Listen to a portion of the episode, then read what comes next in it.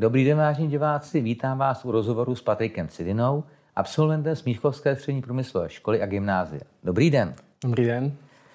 Vy jste byl vždycky aktivní student, už od prvního ročníku vlastně jste se zapojil do chodu školy. Eh, tenkrát jste vlastně vedl školní televizi. Jak na ty léta vzpomínáte?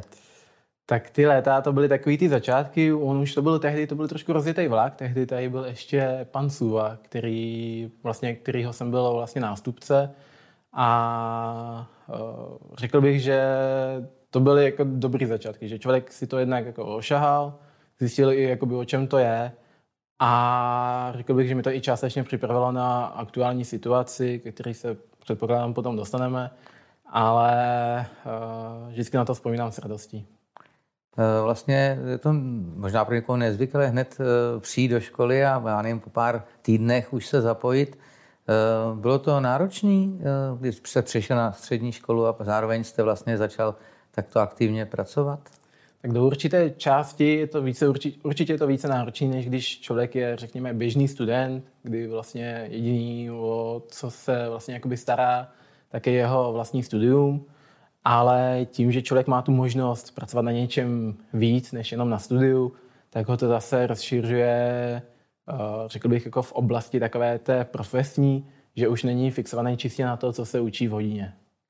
Eh, vy jste potom vlastně od toho mediálního domu zběhl a jeden čas jste vedl eh, vlastně učebnu, speciální učebnu virtuální reality na Českém institutu informatiky, robotiky, kybernetiky. Jak se to stane, že student, já tuším tenkrát třetího ročníku střední školy, spravuje učebnu na vysoké škole? Tak eh, je to částečně díky tomu, jaká vlastně Smíchovská střední průmyslovka nabízí možnosti.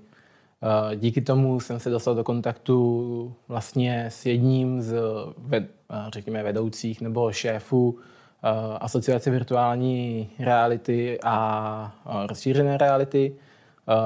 S nimi jsem se nějak potom dále bavil a pak jsme vlastně do, se dopracovali k tomu, že jsem s nimi začal spolupracovat a postupně jsem se vlastně dostal k tomu, že jsem se začal starat o tu vlastně přenosnou učebnu virtuální reality, a e, vlastně to, co jsem tam dělal, bylo, že jsem vlastně se ujišťoval, že vlastně všechno funguje, e, že počítače jsou kdykoliv připravený na to, aby mohli vědět někam na akci a e, že vlastně i jsme testovali nové věci, které vycházely, takže jsme třeba byli, nebo pomalu jsme sledovali ten vývoj vlastně momentálně jedny z nejvíce populárních her, což je Beat Saber, takže jsme taky viděli vlastně to, jakým způsobem se vyvíjela.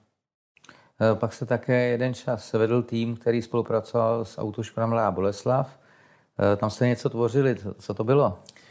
A, tak já doufám, že teď neporuším žádný uh, úmluvy, které jsme měli, ale tak uh, zkusím to nějak zaobalit. Uh, šlo vlastně o to, že oni měli uh, vlastně za úkol nebo měli cíl vytvořit uh, určitý produkt, který by vlastně pomáhal uh, předat informace jejich prodejcům kdy oni se vlastně připravovali na určitou událost, kde vlastně chtěli mít potom nějaký, řekněme, model na dotykovém displeji, kde pokud bychom tam přidali nějaký předmět na ten uh, displej, tak uh, ten displej to rozpozná a nabídne vám další informace. Takže oni měli vlastně takový, řekněme, interaktivní systém, který vlastně předával těm jejich prodejcům informace, aby oni mohli si vlastně představit, co je čeká v budoucnu.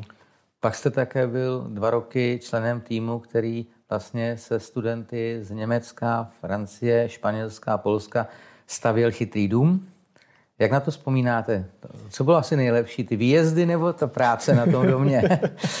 tak eh, jako mladý člověk určitě řeknu, že to byly ty výjezdy, protože eh, je to, byla to vlastně příležitost, jak se podívat do zemí, eh, kde jsem ve většině případů předtím ještě nebyl takže měl jsem možnost poznat část Španělska, část Polska, Německa.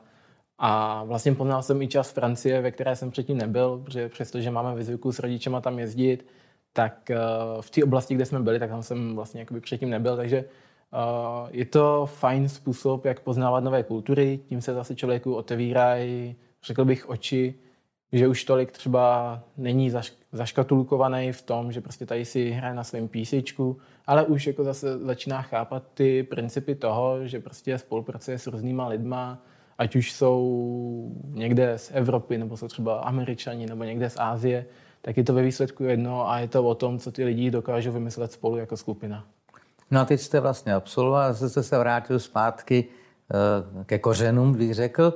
Eh, co teď děláte vlastně na Smíchovské průmyslové škole a gymnáziu? Tak jednak uh, jsem učitelem, teď doufám, že to řeknu správně, dodatečného volitelného odborného předmětu, což je vlastně předmět, který si volí sami studenti v rámci třetího a čtvrtého ročníku a učím je mediální tvorbu, což je vlastně ve zkratce to, na co se teď momentálně diváci koukají, což je de facto ve zkratce video. Takže vlastně probíráme, jak si připravit kameru, eh, jak si připravit scénu, aby to vypadalo hezky a jakým způsobem to potom zpracovávat. A zároveň taky vlastně jste se vrátil zpátky k práci Eh, to je, to je původně, jak to byla školní televize, teď už je to vlastně mediální dům Preslova, který dělá různé eh, aktivity, ať už s Prahou, s ministerstvem a podobně. Jakou roli zastáváte tam?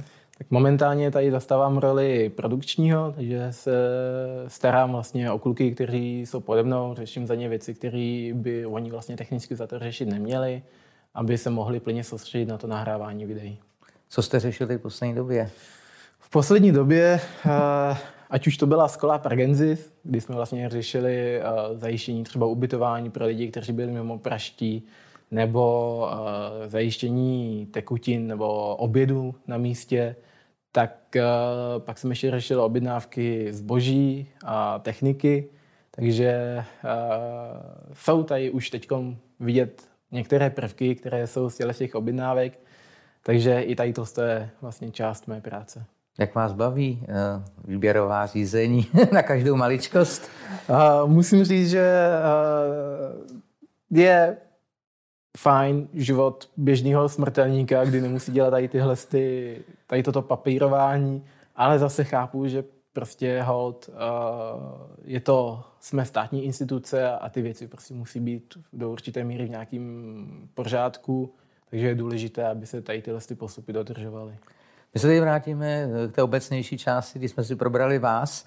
Eh, jak vy jste se rozhodoval, eh, na jakou školu půjdete? Měl jste už dopředu nějaká kritéria eh, daná? Já jsem, vlastně když jsem vycházel z deváté třídy, tak v té době už jsem se hodně zajímal o počítače. Měl jsem za sebou nějaké skládání, rozkládání počítačů, takže mě to v té době hodně bavilo. Takže jsem chtěl jít někam studovat počítače, nevěděl jsem kam. Naštěstí jsem měl kolem sebe kamaráda, který vlastně studoval přede mnou Smíchovskou střední průmyslovku a dal mi na ní dobrou referenci, takže vlastně jsem se ve výsledku rozhodl podle reference kamaráda. Uh, a, takže, a zjišťoval jste si ale nějaké další informace o jiných školách? A, nebo, nebo už ne? Jako už to byl tak rovnou? Upřímně řečeno, už jsem byl rozhodnutý a nevěděl jsem, co bych dělal jinýho, než uh, kdybych šel někam jinam než na Smíchovskou, protože uh, naštěstí vlastně v té době mi Smíchovská průmyslovka umožnila si podat přihlášku na oba dva obory, které v té době nabízela což byla jednak uh, informační technologie a pak bylo tehdy ještě liceum. Uh, teď už by to mělo být gymnázium v budoucnosti. Mm-hmm. A uh, tím pádem já už jsem se ani moc jako neohlížel. Takže jste vlastně okolo... podal obě přihlášky na tuto školu. Takže jsem podal obě dvě přihlášky na tuto školu. Uh, co byste vy jako doporučil, jako již absolvent, co byste doporučil těm uh, žákům v současné době, kdy se rozhodují, na jakou, jakou cestou se dále vydají? Na co by se měli dát třeba pozor, nebo na co by se měli zaměřit, když si vybírají střední školu? Mm, tak určitě je to, zamyslet se nad tím, co vás jednak baví, co vám jde a pak bych řekl, že jakoby, co tak jako cítíte v tom srdci, že byste chtěl v budoucnu dělat. Protože pokud člověk jde jenom jako ovce někam, kde třeba rodiče mu řeknou, hele, půjdeš tady prostě na hotelovku a potom ty děti jdou na hotelovku, tak často nemusí být uh, tak spokojení s tím studiem a ve výsledku jim to ani nemusí tolik jako přinést do života. Takže určitě říkám, vykašlat se, nebo je dobré přihlídnout k tomu, co říkají rodiče. Znají vás dobře, mají nějaké zkušenosti ale ve výsledku záleží hodně na vás, co vás baví, co chcete dělat a to je to nejdůležitější a zatím si jít a nenechat si, jak se tak říká, kecat do vašeho rozhodnutí, co si potom vyberete. A když teda už se takhle rozhodnete, tak pak samozřejmě je více škol, které nabízejí eh, podobné třeba zaměření. Eh, asi se nebudete rozhodovat podle toho, co si přečtete v učebním plánu. Určitě bych se podle toho, je to, řekl bych, jedno z kritérií, které se dá použít, ale určitě doporučuji, pokud ta škola nabízí, tak eh, dojít si na dny otevřených dveří, kde bych řekl, že toho člověk zjistí mnohem více, než čistě jenom z webu. Protože pokud ta škola tam má třeba studenty, kteří vlastně mluví o tom, jak to funguje na té škole, tak ti vám toho řeknou mnohem více než ten web, že web to vlastně podává, řekněme, z pohledu toho vedení, ale potom vám ti studenti řeknou přímo, jakým způsobem to tam funguje, co můžete očekávat, jaký máte možnosti. A řekl bych, že tady z tohle, uh, z téhle zkušenosti můžete nabrat mnohem více informací, než jenom čistě z webu. Eh, takže když mluvíte o těch zkušenostech, takže je důležité vlastně se ptát a eh, určitým způsobem nasát tu atmosféru. Přesně tak, přesně tak. A eh, když teď teda budeme mít možná některé další dny otevření dveří na školách ještě online, doporučil byste třeba, jak, jak, nebo poradil nějak, jak skontaktovat třeba ty studenty, protože ty dny otevření dveří nemusí být vždy Eh, přístupné a nebo tedy prezenční. Eh, je, nějaký možnost, je nějaká možnost, jak se třeba spojit s těmi studenty? Jak byste to doporučil? Hmm. Co byste doporučil? A, nevím, jak to chodí na jiných školách. A, vím, jak to funguje tady u nás na Smíchovce. Stačí de facto napsat e-mail panu řediteli. Pokusit se domluvit na nějaké prohlídce, pokud to situace dovolí. A pokud bych chtěl mluvit s nějakým studentem, tak bych přímo v tom mailu napsal, jestli by bylo možné, aby se té prohlídky zúčastnil nebo ji přímo vedl potom nějaký student, který samozřejmě umí reprezentovat tu svoji školu. A co třeba využít nějaké sociální sítě? Určitě, pokud ta škola má, nebo třeba vím, že na Facebooku je možné si nastavit, na jakou školu chodíte, tak eh, se zkusit podívat, eh, jestli je možné, nebo jestli člověk najde někoho, kdo mu přijde sympaticky v rámci těch sociálních sítí, tak ho nějak zkusit skontaktovat. Eh, spousta tady těch sociálních sítí nabízí možnost soukromé zprávy, tak je to taky jeden ze způsobů, jak se s nimi skontaktovat. Tak já vám děkuji za rozhovor a samozřejmě vám přeju, aby se vám dále dařilo, jak ve vysokoškolském studiu, tak v práci na vaší alma mater a samozřejmě i v osobním životě. Děkuji vám za rozhovor. Taky.